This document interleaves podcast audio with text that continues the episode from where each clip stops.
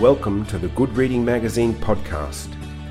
Good Reading Magazine is a monthly publication dedicated to books and reading and aims to help readers discover their next favourite book.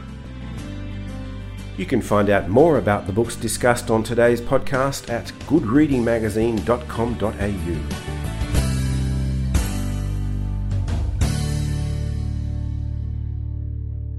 Hello, and welcome to the Good Reading Magazine podcast. My name's Greg Dobbs.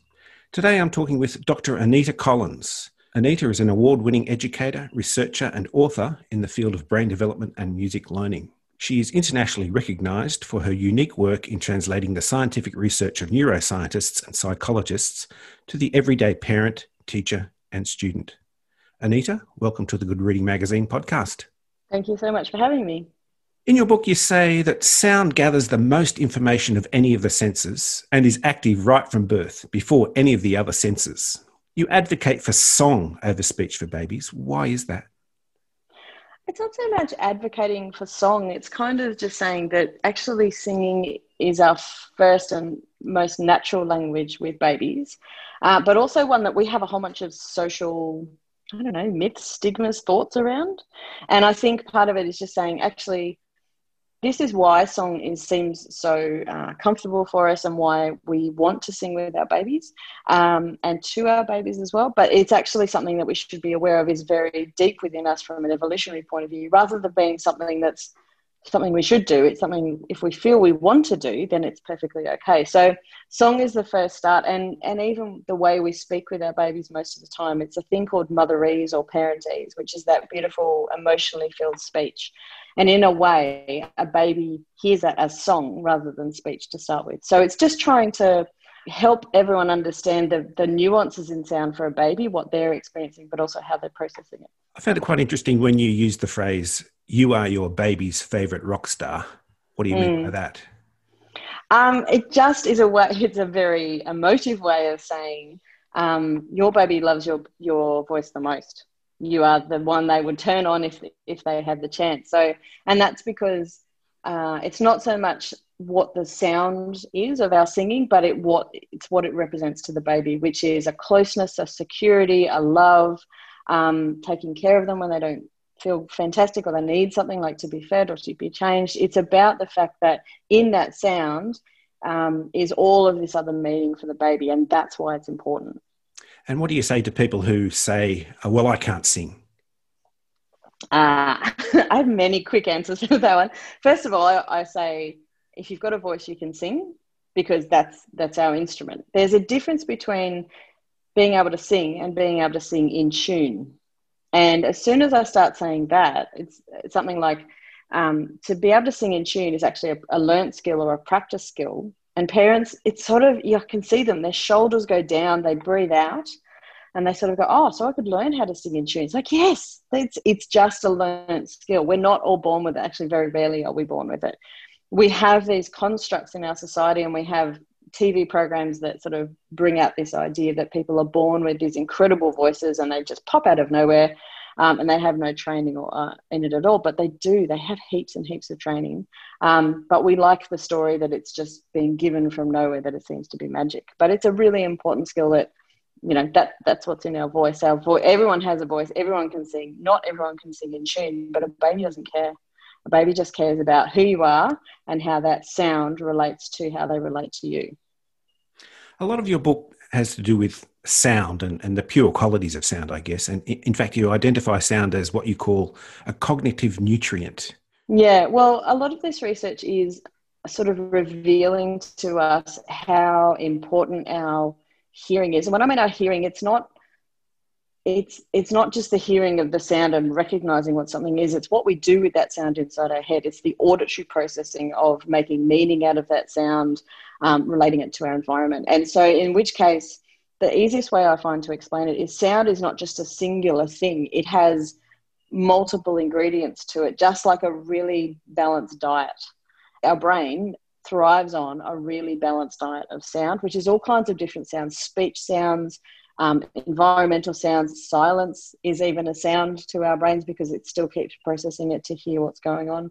You know, these are all nutrients and our brain thrives on them. And indeed, when we are in an environment where there's very little variety of sound, it actually starts to do damage to the brain because the brain has nothing to process, and brains don't like that. Brains want to be able to keep processing what's going on around them. Sounds like um, auditory baby formula to me. Yes, absolutely. You also talk a lot about this idea of keeping the beat, and you, in fact, put forward the idea that keeping the beat is the foundation or perhaps an indicator for all sorts of other skills, and especially reading. Why reading in particular? It doesn't make immediate sense, or the connection is not immediate, and I totally understand that. It wasn't for me either. About why on earth music is something you could do that was music or had any connection to something that you did with language. But the answer came through with this understanding that music is an um, music and language share an overlapping neural network, meaning it has very similar pathway around the brain. And that pathway, it's it's not just a here's one place and here's the next place. It's, our brain is not like that. Our brain is incredibly elegant and incredible. It's not a machine. It's far more than that. And so it's about the connectivity that goes around the brain to make meaning. So we see it in little babies. That connectivity is really not present, and they're working quite hard to make that connectivity um, because they can't tell either side of their body. They get fascinated that they've got two hands and they keep forgetting they've got two. Um, there's all these things going on for them. But the act of music making, particularly beat making, requires so many cognitive skills to work at the same time. So it's about connectivity and about synchronization around the brain. Now, in order to take on, so reading is a monumental cognitive task. It's so hard to do. It's incredible that our brain is able to do it. Um, but in order to start reading, we have to already have this connectivity and this synchronization all set up. Otherwise, we're trying to kind of run a marathon when we haven't walked in a year. It's, it, it just won't work. So, what we've found out that music learning does is it's a, an active activity which creates the connectivity, creates the synchronization, and and I, the way I look at it is creates the foundations for learning, which we then can put reading on top of, and we can then do it successfully. So it's it's not an immediate connection, but it's how music in, um, improves the brain, and then what we can get that brain to do next, because its foundations are all set. As an extension to that, you put forward this simple equation or a sequence, if you like hear, speak, read. Can you explain that process and why is it important to learning? First, it's good to know where the saying came from. So, I, I go and visit labs all around the world and I spend an extended amount of time with anyone from the research lab assistant right up to the professor. Um, and just hear about what they do, try and soak it all in, try and learn. And I'd spent an hour with this particularly wonderful researcher and gone through some really hard cognitive stuff. And then she just said at the end of it, she said, It's really simple. It's like this if a child can't hear a language sound, then they can't speak that language sound. If they can't speak that language sound, then they've got no hope of reading that language sound. And to me, I love that. If you can't hear it, you can't speak it. If you can't speak it, you can't read it. And being someone who grew up with a mum who was a reading um, recovery teacher, which means kids who've struggled with their reading, I saw where that process broke down and why it didn't work. And then I saw the ways that her program, but also how she worked with the kids to create those connections again. So, what's fascinating about laying music over the top of that, music learning over the top of that, is the fact that music learning is the first and a really easy way for kids to um, hone their hearing and what I mean by that is being able to hear the differences in speech sounds. So one of the ones they test a lot is the difference between b, d, and g, which if we if you say it to yourself has the tiniest of little differences. So they work really, really hard to tell the differences between those three. And that music learning helps you do that because it's like it's a coordination part, but also say if you've got a violin, you've got to move your finger just ever so slightly to get it in tune. And that's the nuances that come into that. And then the ability to speak it. So music, language, music and language, overlapping neural network. The process is that they hear the sound and it actually is like a little recording in their heads. It's like a, we've got an iTunes library in our head of the sounds. And that we want to say the sound, but to say it, we've got to hear it in our head first. And we've actually been able to record what our brain hears. I know that sounds weird, but we can actually hear that now. And then we have to get that sound out, and then it goes back into our ear, and we double check what it is. So that's the speaking part to hear it properly, make the recording, and then speak it, and then double check. And then reading is just an add on to that. It's just an extra step that comes into that. So the, the more nuanced and the more highly tuned our little ones' um, hearing can be, we can then build on top of that to the speaking and the reading. We then put into that the coordination, connectivity, synchronization of keeping a beat. We've set our kids up for when they first start to read really, really well. But that extends that ability to communicate through language, reading, writing, speaking, goes all the way through school, but also all the way through life. Some of your research suggests that the critical period in a child's development is between the ages of zero and seven. Why is that? And what implications and effect does undertaking musical training during this period have for the immediate and the longer term? Mm. It's um it's a tricky thing to write about because just as I was sort of finishing the book, some really new interesting research was starting to come out and say, well, maybe it's not as simple as zero to seven um, maybe we have more changes through there. So this is very typical of the field of research is you sort of, they come across an idea or not come across, they find an idea, propose it, test it, and then they find out that it's more complicated than they thought, which is everything we're finding out about brain development. It's always more complicated than you think, and it's never, there's never a simple answer, which is kind of a good thing too. The zero to seven part came when they were trying to discover if there was a sensitivity period for brain growth basically that means when a brain is growing like crazy. And anyone who, who's had a child between zero and seven will know that they're a sponge. They pick up everything. And then there's a period about when they're seven when they sort of seem to lull a little bit um, in their learning and their progress and then they seem to go up again so they wanted to find out what might be behind that the answer is there is sensitivity periods for growth. Yes, there is one um, early in life. It doesn't, you know, end on your seventh birthday. It has almost a six to twelve month, or even eighteen month sort of difference. And then kids go into this thing called a pruning period, and we do this all the way through our lives. And pruning is a horrible word, but it basically means the brain goes through and goes, "I'm going to do some spring cleaning. I'm not going to tell you about it." And I'm going to start throwing out things that we don't need anymore. So for learning, that means kids kind of um, they kind of plateau for a little bit, and then they start learning again. Uh, the reason why music comes into that is musically trained kids tended to have a shorter pruning period. They basically did the same act, but it sort of it was really short. And from a learning perspective, the less time the kids are plateauing and the less time that they're hanging around waiting for their brain to get into gear for the next level of learning is great because it means they can have more active learning time. So the zero to seven thing's really fascinating. We now know that there might be sensitivity periods within the zero to seven as well. It's not just a, we're always learning all the same amount. Um, and they're starting to find that it is this connectivity, these periods of, of suddenly, I call them cognitive clicks, which is when everything seems to fall into place. I have two pictures on my wall from my daughter, which for me is the perfect example. One day she drew a normal picture that was going like this, the usual thing that kids do.